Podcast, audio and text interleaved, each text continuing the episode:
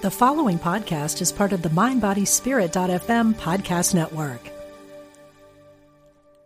Throughout history, dreamers have opened the door for positive change that reshapes the world. Our dreams and stories can also attract individual prosperity and success. Join creative artist Valerie June, Aisha Ophelia, Jacqueline Suskin, and Sarah Walco for the power of radical imagination a weekend workshop May 24th to 26th at Omega Institute in Rhinebeck, New York. Ignite your radical imagination and cultivate positive change. Learn more at eomega.org/thrive. You're listening to Unity Online Radio. The voice of an awakening world.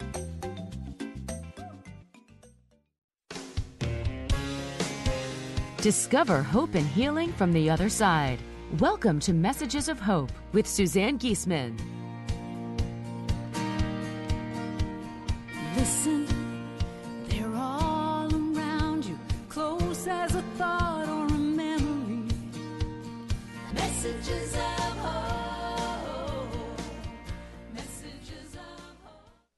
Well, hello, my friends, and thank you for joining me for another episode. It's been quite an exciting week here for me. I was so excited to find out that the documentary about my unexpected transition from Navy commander to medium, uh, Messages of Hope is its name as well, is now on Amazon Prime. It just was in the works for a while. We thought it would take months and months if it ever happened at all. And suddenly there it is live. And so I thank so many of you who have watched it and written beautiful reviews on Amazon and are are really taking the messages to heart. So if you haven't seen it yet, please go to Amazon Prime and just search for Messages of Hope. And also, they announced uh, my new course with the Shift Network uh, just in the last week, and you can register for that now if you're interested. Eight weeks starting December 2nd, every Wednesday live with me for uh, wonderful sessions on how to communicate soul to soul. So go to my website, and right there at the top of the page is uh, a link where you can register and find out more information. So today's show is actually going to be a completely different topic than I've covered in the almost three years I've been doing this show. And you may wonder why, and I'll tell you why. We're going to be talking to Beverly Hamilton, whose husband, Ulf, passed after having Alzheimer's. I have brought through quite a few souls on the other side who passed with Alzheimer's, and let me tell you, they always come through completely clear headed, of course, because the challenges were in the physical body, and we are so much more than our physical bodies. So, of course, once they no longer have that body acting as a filter, they're just back to being able to communicate perfectly clearly and, and enjoy uh, full cognizance of what's going on. Well, the reason this topic is very interesting to me is because I actually wrote a book called The Real Alzheimer's. And people say, Do you know somebody who had that disease? And I didn't. But one of our neighbors back in Florida came up to me and said, Suzanne, you need to write a book about Alzheimer's. And I, her name was Rev. And I said, Rev, I know nothing about this. I'm the last person that should write a book about Alzheimer's. But she was the caregiver for our dear neighbor who uh, had a pretty bad case of Alzheimer's. And I said, Surely there's somebody else can write this book. She said, No, I need somebody who can write from the heart, and that's you. And somebody needs to write a book for the caregivers to let them know how to deal with being a caregiver. And what she said changed my mind completely. She told me that caregivers more often than not pass before the person with Alzheimer's from the stress of being a caregiver. My jaw dropped when I heard that, and I knew she was right. I know how to write, and I can write from the heart. And I ended up interviewing 21 couples who were dealing with that 21 caregivers and their partner. I had interviewed uh, uh, some professionals as well in the field and wrote a book for the caregivers to know what to expect and how to get support. And it's uh, it's a hard book to read because it's not not a positive experience at all. So how do you find the light in that? Well, today's show is going to be filled with light. I have never read a book like Beverly Hamilton's book. It's called Our Timeless Year Miracles of Love Lighten the Clouds of Dementia. And it's because her husband actually expressed his spirituality and his awareness of the greater reality throughout that year in a way I've never seen before. And it so touched my heart. And I know that there are a lot of you out there going through this or know somebody who's going through this or you have gone through this dealing with a loved one who has Alzheimer's. So I hope that something you hear here today inspires you and even if you don't have any connection with Alzheimer's, I know the spiritual side of this conversation will certainly touch your heart. So, Beverly Hamilton, thank you for being on the show. Well, glad to be here. Glad to share. That was a long introduction, but uh, you actually went through a life threatening illness yourself when you were younger, didn't you? Yeah, in uh, 64, uh, I, number one, I was writing essays on identity. How did we get here? I didn't have any particular religious uh, tradition, so I was just my mind when I, I kept writing essays. And one time I wrote, I'm, I'm, what am I going to write on today? Oh, I'm going to write an essay on death. Three days later, I doubled over in pain, had cancer of the kidney, and a year to live. Wow. And, wow. And my essay is on my website, which is ourtimelessyear.com. And it was like, I that says, be comfortable in my presence. Your rejection of me saddens, for it's not of me, but life. You've taken my gift of the unknown and translated me to represent all your fears That's lurking it. in the dark corners of your ignorance and da da da da. You know, I went on, but uh, uh, and I thought, you know, I wrote about this. Do you know? Since I wrote that and had that and given that die, I did not have one ounce of fear. That's incredible. So you take fear, you take fear out of anything, and you're going to have a different experience. and here you are to talk about it after giving after having been given one year to live. Wow. Exactly. Here I am still. and still teaching people about how to not fear death and not fear the challenges that come. Now, what I found very fascinating is that when you met Ulf, and I need to spell that for people, it's U L F. That is a Yeah. Scandinavian name, right? yeah, yeah, Swedish. Swedish. Okay. So when you met. Ulf, you were actually closely involved with the people who wrote and published the Course in Miracles. Yeah. Mhm. Mhm. Yeah. How Yeah. did that become something the two of you shared through your married life, the Course in Miracles? Well, it's only because I I kind of came upon it when it was very first um, little printing. Jerry Jampolsky gave me a co- gave me a copy, and and I met Helen and Bill at Columbia. Uh, And Helen at- and Bill, for those who don't know them, would you explain who they are? Yeah, Bill That's uh, Helen Schucman is the one who channeled the course, and she and Bill Thetford were professors at Columbia University, and they did this for like five or six years, and all secret, secret. And so, uh, because this came totally unexpected, but when I had met Judy out in California, I was living in, California, and so she had said, "Oh, um, uh, you know." I and I'd met her, and she had moved out here, and and Helen and Bill came out, and we'd kind of sit around and chat about what is this about, where is it going, and and uh, they were so authentic that to me gave credibility to the words and the course. Uh, who is And- Judy? Is that Gerald Jampolsky's? No, Who is Judy? Judy Skutch uh, is uh, the publisher of the course, and oh, okay, okay. Jerry Jampolsky uh, married Diane Cirincione, It's- and so Okay. they, um, but they were, um, you know, they were all like a big family, and Yeah, and So I need to interrupt you there for a second because those who may not recognize the name Gerald Jampolsky, I remember reading his book, Love is Letting Go of Fear, years ago. So he was one of the original big names in transformational uh, books and teaching. exactly, and and even before that, uh, he started what is called the Center for Attitudinal Healing, and that he would get. He was a psychiatrist. He'd get families together who had a child who had a terminal illness, and they'd get the families together and all, and have the kids play. And uh, anyway, it went around the world, you know. But Jerry, uh, in fact, he did the foreword for my book. You know, I know that's Yeah. wonderful. And you are Yeah. you were a child therapist for years, so let's give you credit there too. Well, yeah, and the thing is, though, I wasn't a talk therapist. I always did things different, out of the box, like uh, art therapy. I, I worked with Fritz Perls, who created Gestalt therapy, uh, and I integrated that. And my sense is, when I look back, and all these kids had been labeled, and I was in treatment centers, hospitals, you know, different places but I never did talk therapy, quote unquote.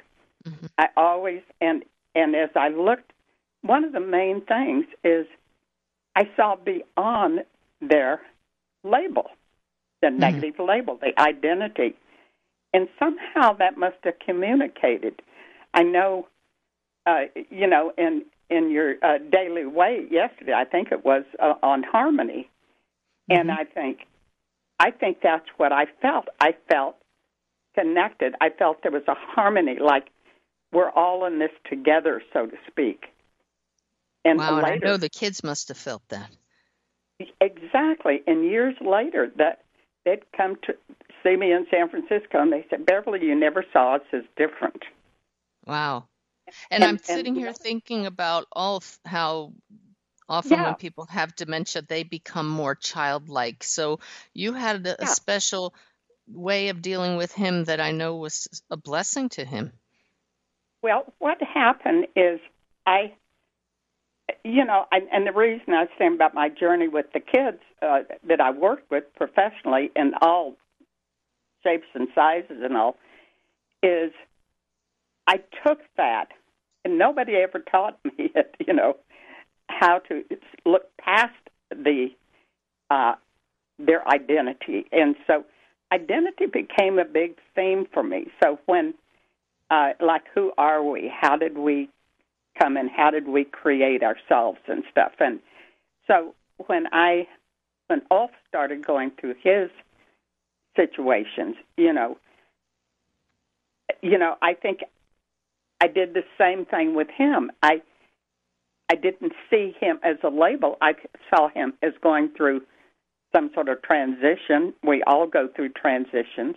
Wow. And certainly I was going through a transition because, you know, life wasn't like it used to be. right. And I think the more willing we are to just flow with it and not think that something terrible is happening. But I always looked like it, like looking for pearls in the desert. You find the beauty in the quote unquote pandemics like we're going through, but you find the beauty in the transformation because in transformation is often where the opportunities are for us to shed our identity. And identities, it doesn't matter if it's positive or negative, there it's a way we have of separating ourselves from each other. You know, I'm worse than you or I'm better than you or whatever. And and it's so my sense is with with Ulf, I was able to say, okay, you're going through your, um, uh, you know, and and as I will later go through some specifics of how how we did our back and forth with this, and but it was, I think it's really important for us to realize that even now see, look how many people's life is changing dramatically without their inviting it, so to speak. hmm The more I think we can realize that th- this is a classroom. We're all here to learn something.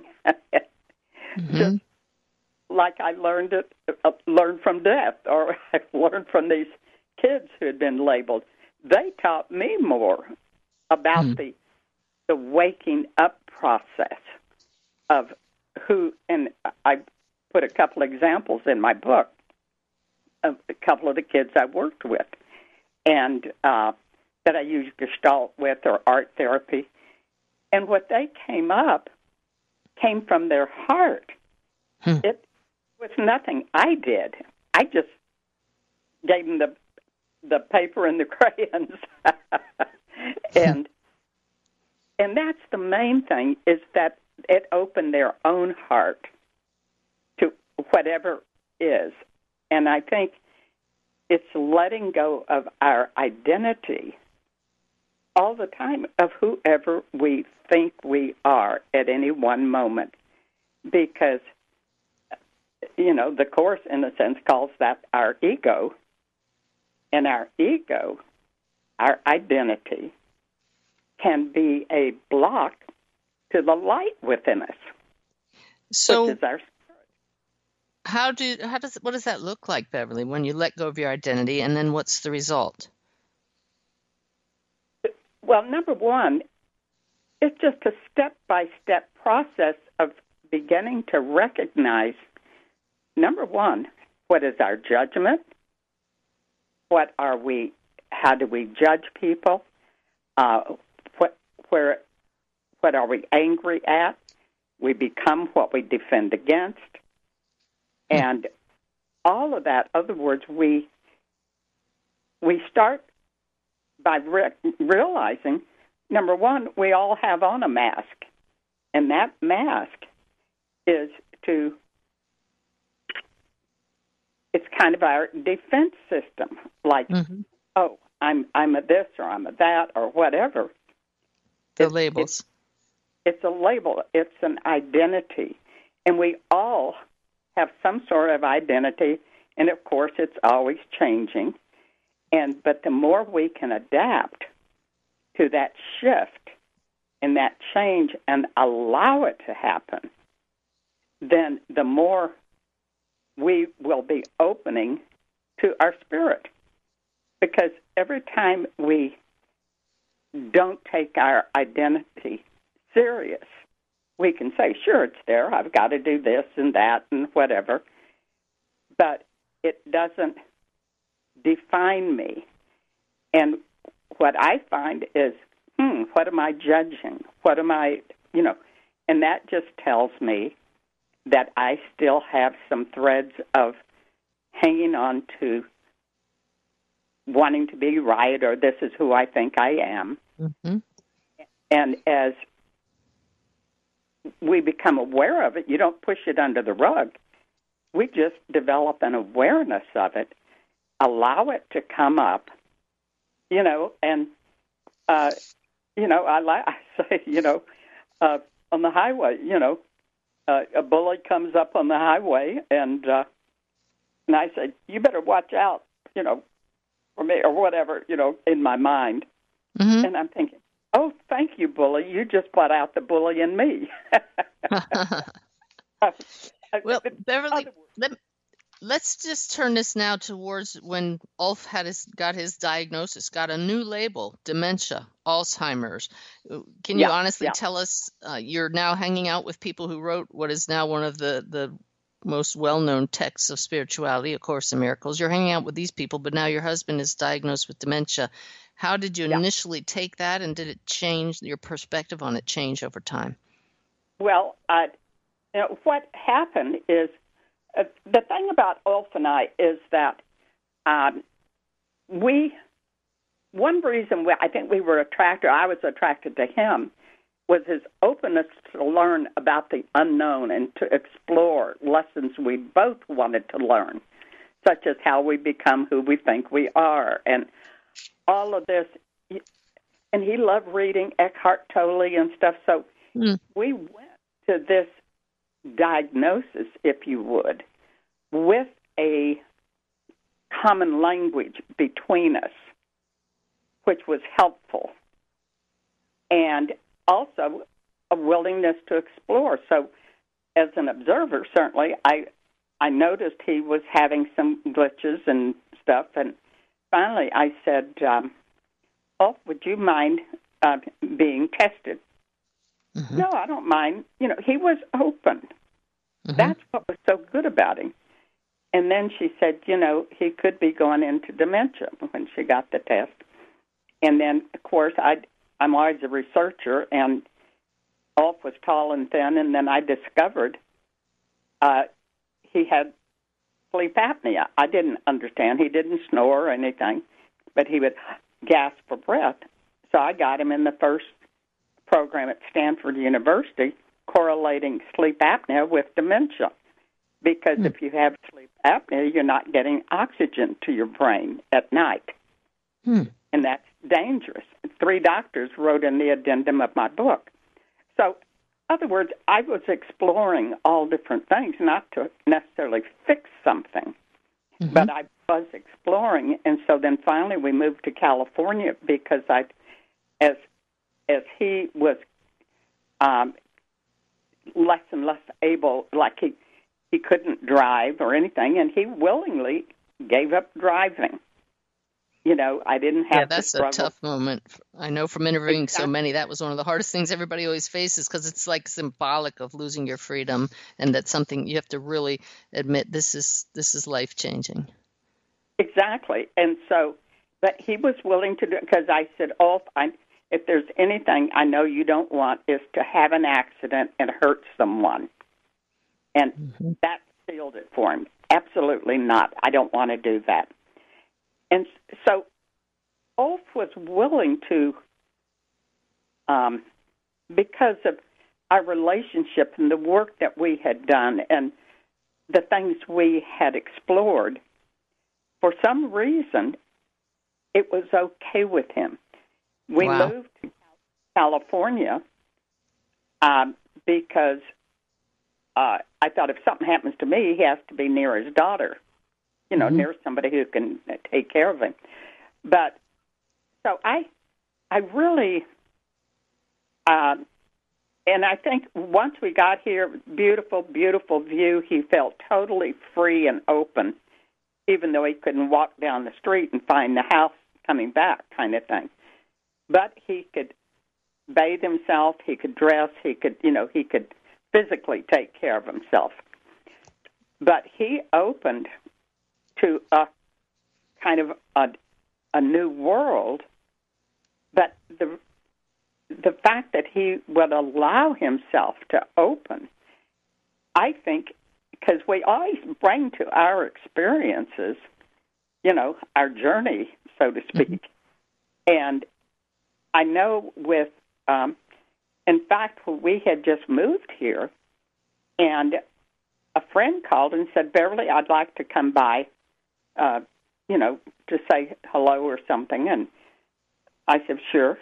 And she was in the area, happened to be in the area, and I'd known her in Sedona she came in. We sat on the patio, and she listened to all. She says, "Beverly, you should write this stuff down. He's coming out Yeah. with some beautiful stuff."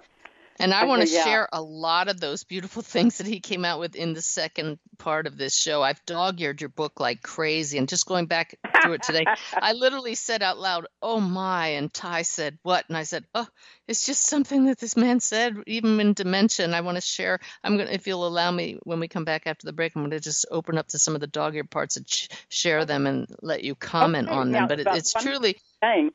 Uh, and Linda said you need a blog. I said, "What's a blog?" She went in, set me up with the blog because she's high tech.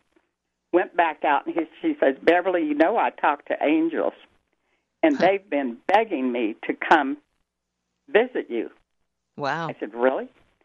Yeah. And I kept putting it off, and they kept bothering me. So I came. And after I started doing the blog, it became very cathartic. And then I called her. I said, Linda, I think I know why the angel sent you. you know, Well, again, it, it was, helped you, but other people as well now because you documented it all the journey, or as you called it, your timeless year in your the name of your book. And Yeah. it's it's a love story, but it's not all perfect either. I mean, there's a there's a part No. here I think I marked this Yeah. here that you you said the the diagnosis there were times you would stop in the middle of a grocery aisle and begin to cry the grief of uh. seeing the person you dearly love slowly disappear is heart-wrenching so we're not going to paint this as you know you're spiritual so you had this totally positive experience it was definitely exactly, challenging Exactly, exactly. And and see, he would allow. He knew he could come say anything or do anything because you know I wouldn't spank his hand, so to speak, or I wouldn't say he's crazy, or you know, but we we would go with it, and uh, you know, I just um, uh, just like his his thing on anger and peace, or uh, uh, you know, just you know that he was going to. Uh, he had this big surprise for me, and but all of these stories that I, I'll share with you. Uh, I don't know how your timing goes after the break. well, we just have we have less than a minute till the break right now so uh, what i love is that you were both well versed in eckhart tolle who many people will know wrote the power of now and that you found yourself living in the present moment which is all that people with alzheimer's can do is just be here now Exactly. And and I told Ulf, I said, Ulf, you're getting enlightened. you know, he said, not the person I used to be, you know, no, no, no, no, you know. And uh, I said, I think that's called enlightenment. so I said, maybe we have to redefine what is dementia, you know. I, I mean, that's uh, actually quite brilliant. And when people hear on when we come back after the break, some of the things that he came out with it's, is truly stunning and it is enlightened. And it's because he got the human conditioning out of the way and was tuning into his heart. Isn't that interesting? Yeah, yeah. Yeah, So, so, we're uh, talking with Beverly Hamilton, and she is the author of Our Timeless Year Miracles of Love Lighten the Clouds of Dementia. And her website is ourtimelessyear.com. Is your blog still there? No, No, it's No. not there. All right. Well, we're going to talk more about the book when we come back from the break, and I know it's going to touch your heart. So we'll talk to you all in just a few minutes. okay.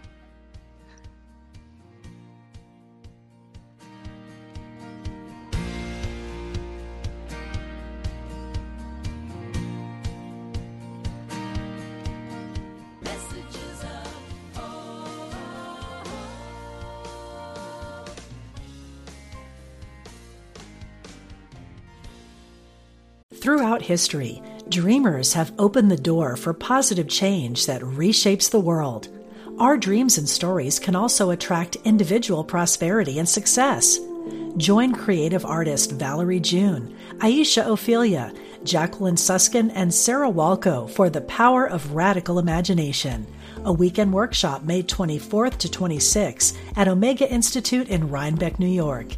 Ignite your radical imagination and cultivate positive change. Learn more at eomega.org/thrive.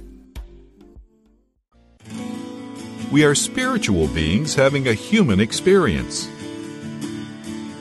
Welcome to Unity Online Radio, the voice of an awakening world.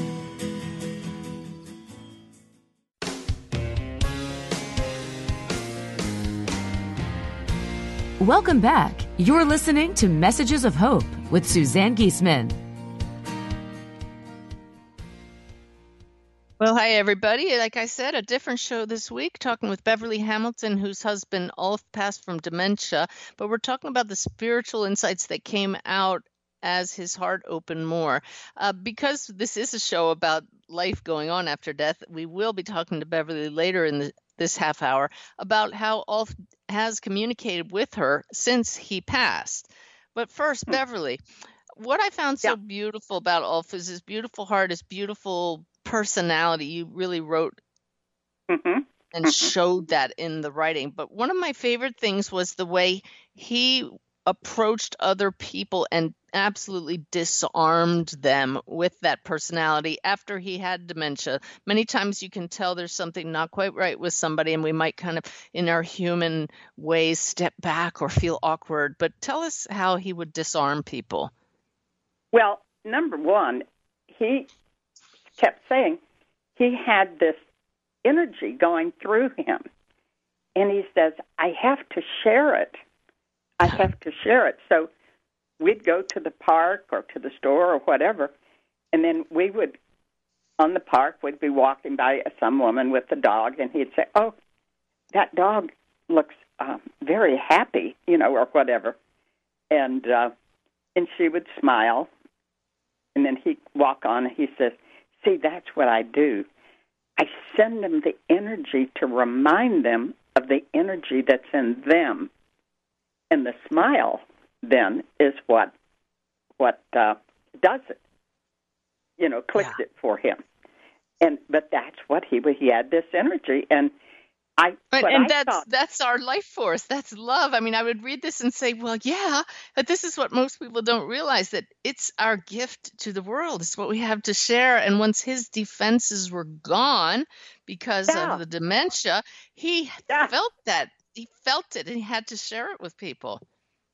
you know, and the thing is, it was real, you know, and uh, he, in fact, he was saying um, one time he he was just saying, uh, Beverly, would you give me God's phone number? I want to call him up, and I'm saying, oh, let's see, how how do I frame somebody, you know, like all the indigenous people who have symbols that recognize, you know, symbolize God, and. uh and I'm thinking, let's see. Okay, Ulf, I said, see that lamp there? You can't see the electricity going up it, but you can see the light when you turn it on. Oh, I said, maybe that energy that comes through you, maybe that's God's way of talking to you, of that energy you feel, and then you go share it. Now, Ulf, when we get angry or fearful, then we unplug the lamp. You know, and that's what happens. Like other words, He said that. That's one of the gems from the book that I, I just saw today when I was going back over my dog eared pages. That he one time caught himself getting angry with the dementia. And he he realized his anger was like unplugging the lamp. That's what you're saying, right? yeah. And, and what happened? A little while later, he got upset about something, and he says, "I think I just unplugged my lamp." and, and but he would come up with things like that, you know, and and and but that's how I would communicate with him. I would frame it in such a way that he could relate to it, and then, um, but you know, one time, you know, he would be angry, and, and anger was not something he normally had in his life. He didn't express it, and I mm-hmm. said, "Oh, a lot of us have anger and." you know, are upset or whatever, but a lot of times we mask it. And then when we start taking the mask off, boom, out comes the stuff we haven't dealt with, which is fine. Just let it up and out. Don't try to say, "Oh, that make don't make yourself guilty."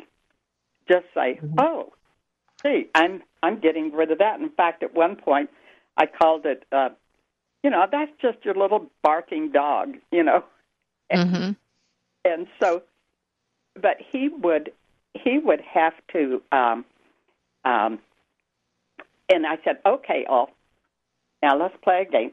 Pretend you're angry, and he doubled up his fist and up like he was going to box. And I said, how do you feel? He says, I feel powerful. I said, hmm. how do you want to feel? Oh, I want to be peaceful. And and I said, okay, now who do you think wants you to be peaceful? Oh, that's God.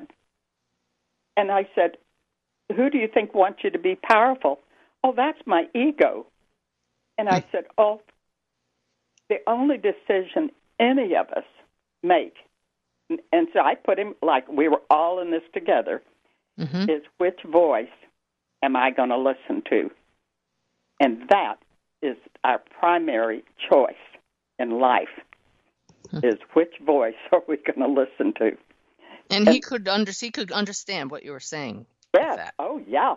He says, Well, I want to listen to God's voice, you know. I said, Well, you know, you just do whatever happens, but just recognize if the ego is talking, directing you, just become aware of it, and at that moment, make another choice. That's it. You know, don't make yourself guilty or wrong. We all have to do this. This is And see, this this is why this show is not just about dementia. It's not just for caregivers dealing with people who Yeah. have dementia. This is life advice for all of us. Yeah, yeah. I, I certainly learned a lot. I tell you, you know, he he was my teacher. Yeah, But- but you can see all of us listening know that you are a blessing to him. I've I've opened to a page here where I wrote goosebumps on the page. You finally had to take no place for daycare for seniors just to give yourself Yes, a break, and uh-huh. that's really wise for caregivers. And Ulf wanted to know why he's there with all these old people. Do you Yeah. remember the instance where he saw the woman who had lost her ability to show any facial expression? to have an affect. Yeah. And I had told him when he says, What am I here? Because I was doing this because, number one, I wanted him to get used to being in another environment again in case something happens to me. You Mhm. know, other words, I, I want to do a practice run, so to speak. And so I said, Well, you know, I think uh, God has hired you to come and help these people. Oh, okay. Well, then that was okay with him. and so, but it was a beautiful center garden and everything, and and there was one point where they had a little music, and then people would come and sit around, and and because they also had a live-in facility, and I mm-hmm. remember seeing this woman many times on in a wheelchair, beautifully dressed every day, beautifully dressed. So somebody dressed her up, but she had no affect.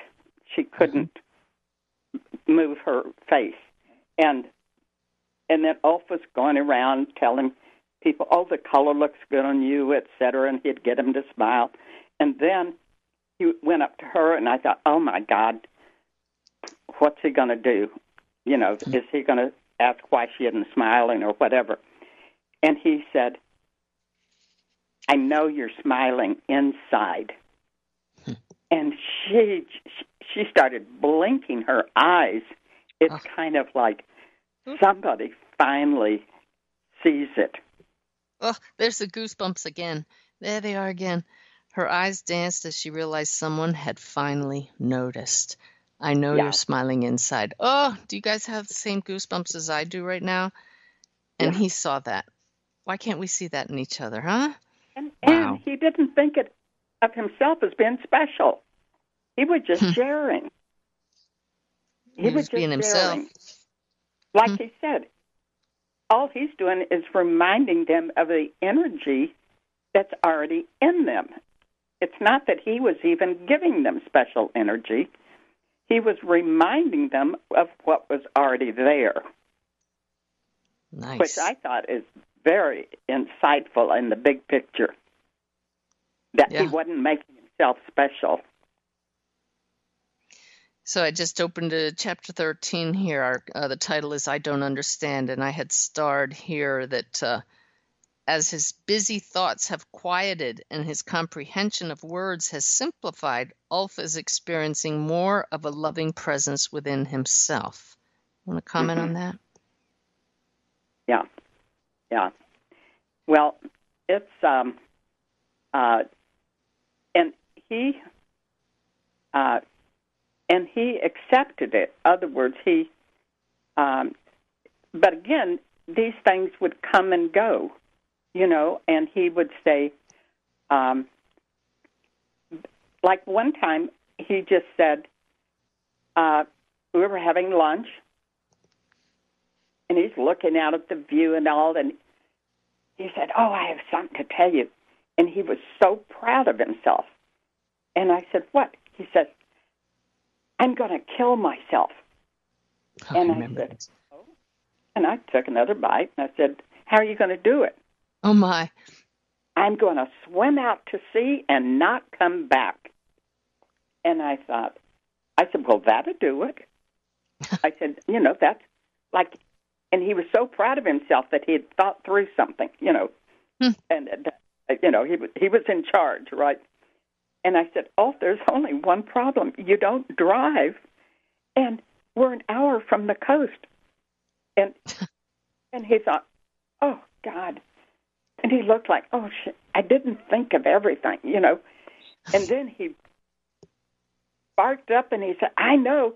He looked in his wallet, took it out of his pocket, opened it up, and we belong to the Neptune Society. And he says, These guys will take me out. and I said, Oh, you have to be dead first. For burials at sea? Yeah. And and when he finally got to Neptune, when he finally ended up there, I told him that story. I said, I would have loved to have heard that phone call. would you guys take me out and drop me at sea? wow. You know what I love about your wisdom is that you did what caregivers so often forget to do is you just met him where he was you didn't constantly correct him and tell him the way he should be thinking because you just went you flowed with what his mind was doing instead of making him feel bad about Totally. it it just like just flowing and and you know, I don't think we realize how important that is. Uh, like after my book came out, you know, one of the people called me whose husband was going into dementia. He says, Beverly, he sees our dead animals. Hmm. Like he's really going crazy, you know. no And I said, No. I said, You say you tell him that you are so glad that he can see them and that they're here. I said, Go with him. Yeah and the thing is who's to say he isn't seeing them now that the filter of the brain is loosening Exactly. Yeah, Exactly. and And you, so- uh, I'm looking right here in your book. You say, "How strange that we make the judgment that he is the one losing his mind when the more he lets go and flows, he's actually experiencing more of a loving presence within himself." Wow. Yeah, and and that's when I look at this whole thing, you know, and like in my book, the blog actually starts at the second part, and it was never edited or anything. This just flowed stuff I wrote about. The publishers had me go back and write how how we met and all that stuff, you know, the past. And I mm-hmm. I'm not a good writer. Like I write totally in the present moment, hmm. and that's why writing this was so cathartic for me. But also, I think when we go through anything, you know, it's kind of like finding uh, finding the things that are, uh, especially like during the pandemics and everything. What are the things that bring out our creativity, bring out our best in us? You know, during a time when we think everything's, and you know, we have a lot of fear and da da da and all this, and how do you find the beauty in it? And I was just saying, gee, your husband's gone into dementia. That's a pandemic if there's nothing, you know, else you can call it. And yet, it, we turned it into something beautiful. Yeah. I mean, it was a beautiful time. Well, I just be- opened now to here's a picture of him sitting all comfortable in front of the fireplace holding this teddy bear, looking into Oh, its yeah. eyes with so much love. And you wrote, you know, we lose touch with our innocence very early in life, yet as we let go of the the barriers that we learn to put up, Yeah. we get back to that innocence. You want to talk about that? The Well, teddy bear? Uh, yeah, well, we were at the store, and uh, and he went over. He he says, "I've got to have this," I, and he was hugging it, you know, and he knew it, and I and it had love on it, and I said, "Oh, okay, great," you know, and Yeah, uh, instead of saying no, you don't need that, or you're a grown man, you just go with it. I love that. Mm-hmm. oh no, and and uh, you know, and uh, Teddy became his new best friend, and he would send love to him, and he would, you know, other words, it it became, you know, a beautiful thing for him. And uh, in fact, I'm looking at, Teddy now as we speak. No kidding. and the um, uh, but uh, one of the most beautiful things I loved was it it was you know, we moved here on his birthday. He died a year later on his birthday. On his birthday, then we're, yeah. Wow. Yeah, and then if, this is New Year's. His birthday was in uh, April 27th. So this was New Year's, and I had a fire in the fireplace and candle lights and nice dinner and all out, and I had the TV on but no sound. And we were sitting down. He said, Beverly, why is the TV on? I said, Well, that's going to be Times Square. It's New Year's. Dial, like, in it, you know, and I, oh, God, I've got to educate him. So I went and got the calendar, and I said, Now we're going from one year to the next, and da da da. Pretty soon he said, Beverly, come sit down. And he took my hand. He looked into me with his beautiful eyes. He said, Beverly, my sitting here holding your hand is the only time there is. Huh. And I thought, you can't make that up. I mean, this just flowed out of him. Like Whew. if he ever defined in the moment, that was it. just, Beautiful.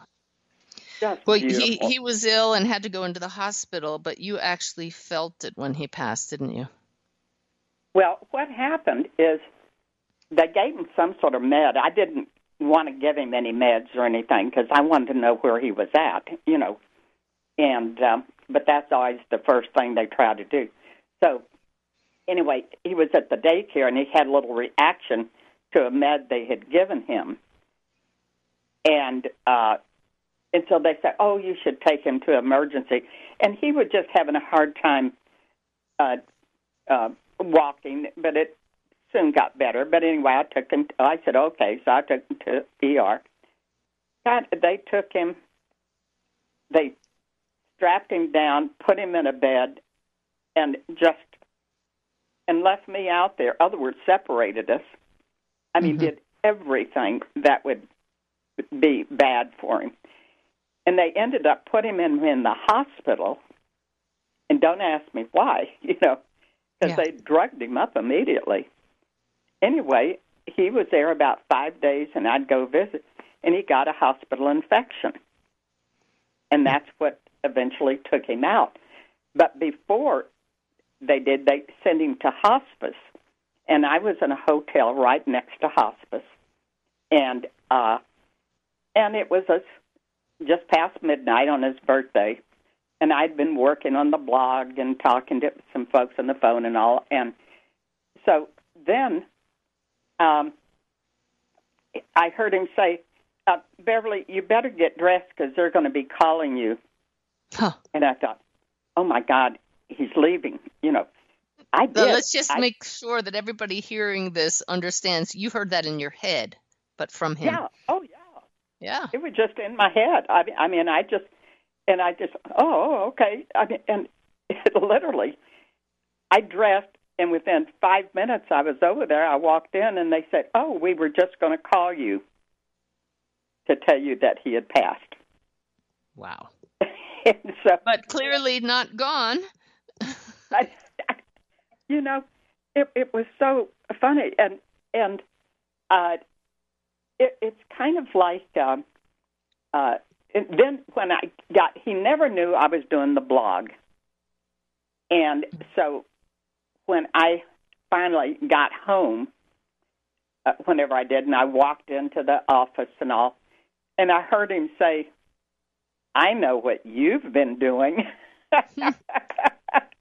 like I've been writing about him, right? You know. Yeah. So And of a this is what I was just talking about in an interview I did yesterday where pe- where people were concerned that their loved ones know what's going on in their lives once they pass and yeah they do they suddenly s- see all so I yeah started laughing out loud. I mean, I couldn't quit laughing because it was so clear that he knew what all I had been doing. but what a joy here your your husband has just passed and yet you're laughing Exactly. And and then Judy Skutch, you know, of Course a Miracles gal, because we're buddies. Still to this day, we're buddies. And Mm. um, she had sent me a tape recorder, and she said, Beverly, do some taping of some of the things he saying. Oh, okay. Well, it's kind of a fancy little thing you put on the computer and all that. I tried to do it, and I thought, you know, I thought I think I'm keep erasing this stuff or whatever. And anyway, I ended up just putting it away, you know, because it was just too much for me to deal with my little head. And so a while after he had left, I'm sitting on the sofa. He says, Beverly, go find that recorder. And I said, I don't know where it is. I mean, I literally answered it. huh. He says, Well, you go find it and download it. Well, I I did. I came in, looked around, and found it and downloaded. Had 45 beautiful minutes of him talking. Oh, nice. That I didn't know was there. I thought it was erased. Huh. And and that is on my blog uh, on my uh, website. His recordings about love or anger or whatever. Oh, great. And I wouldn't have even known it existed. I couldn't have it took me a while to even find the recorder because it's a well, little one. Clearly, and, he saw it from across the veil and knew the importance and how it would help other people. So I just love that. Love it. And and to go in and hear his voice, he had a beautiful voice, you know. Hmm. And but it would be so. Uh, and of course, it was a full moon when he left, and so I'd say, "Okay, Ulf." I said, "I don't want any drama, but you um, you know, give me any message. So I went out. The first time I'd taken a picture of a full moon, and this was the month after uh, the next full moon. So I went click, click, click, click, downloaded it, and I said, "What's wrong with this one?" It was hmm. in the shape of a heart. oh yeah. I, I love when those things happen. How did, wow. How did I do that? How how did that? I just went click, click, you know, and yep. But I would talk to. I said, "Well, now, Ulf, I, I want you to know you don't have to hang around here and take care. You know, I hope you have more fun stuff to do there." and, uh, but uh, yeah, it's it's always uh, no. I literally heard him.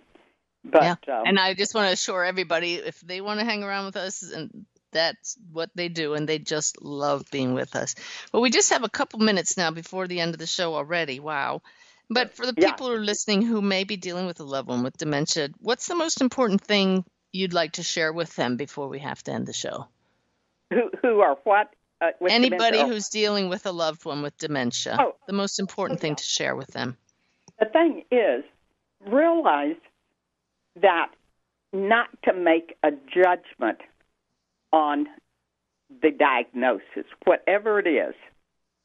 See, and that's just like what I learned in dealing with kids. I think when I took the judgment away, it shifted the energy. And I think when I just saw also somebody going through a change, you know, huh. and I didn't make a judgment on it, I think it shifts the energy.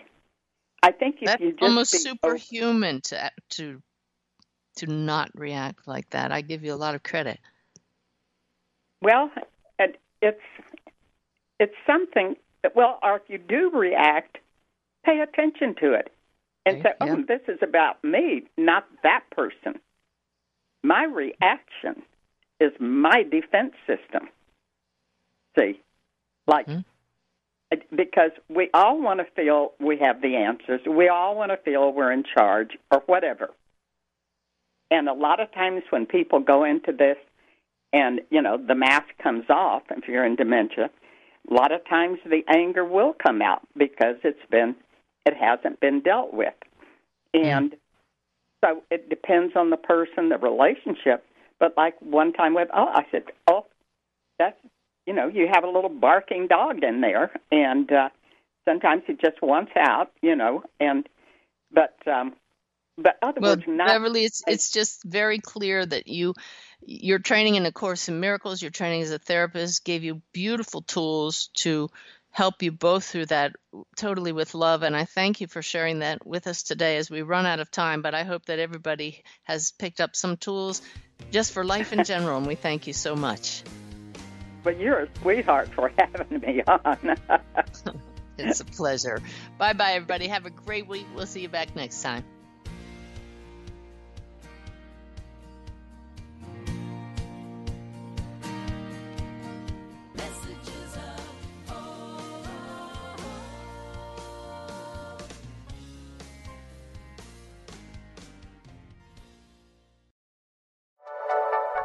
Thank you for listening. This is Unity Online Radio, the voice of an awakening world.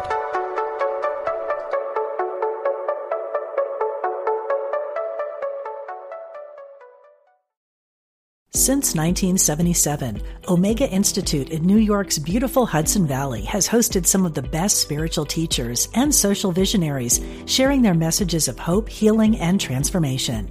On the Dropping In podcast, hosted by Emmy Award winning producer Callie Alpert, you will enjoy in depth interviews and conversations with people like Pema Chodron, Jack Kornfield, Jon Kabat Zinn, and many others on the MindBodySpirit.fm podcast network. Also, check out the video series on Spotify.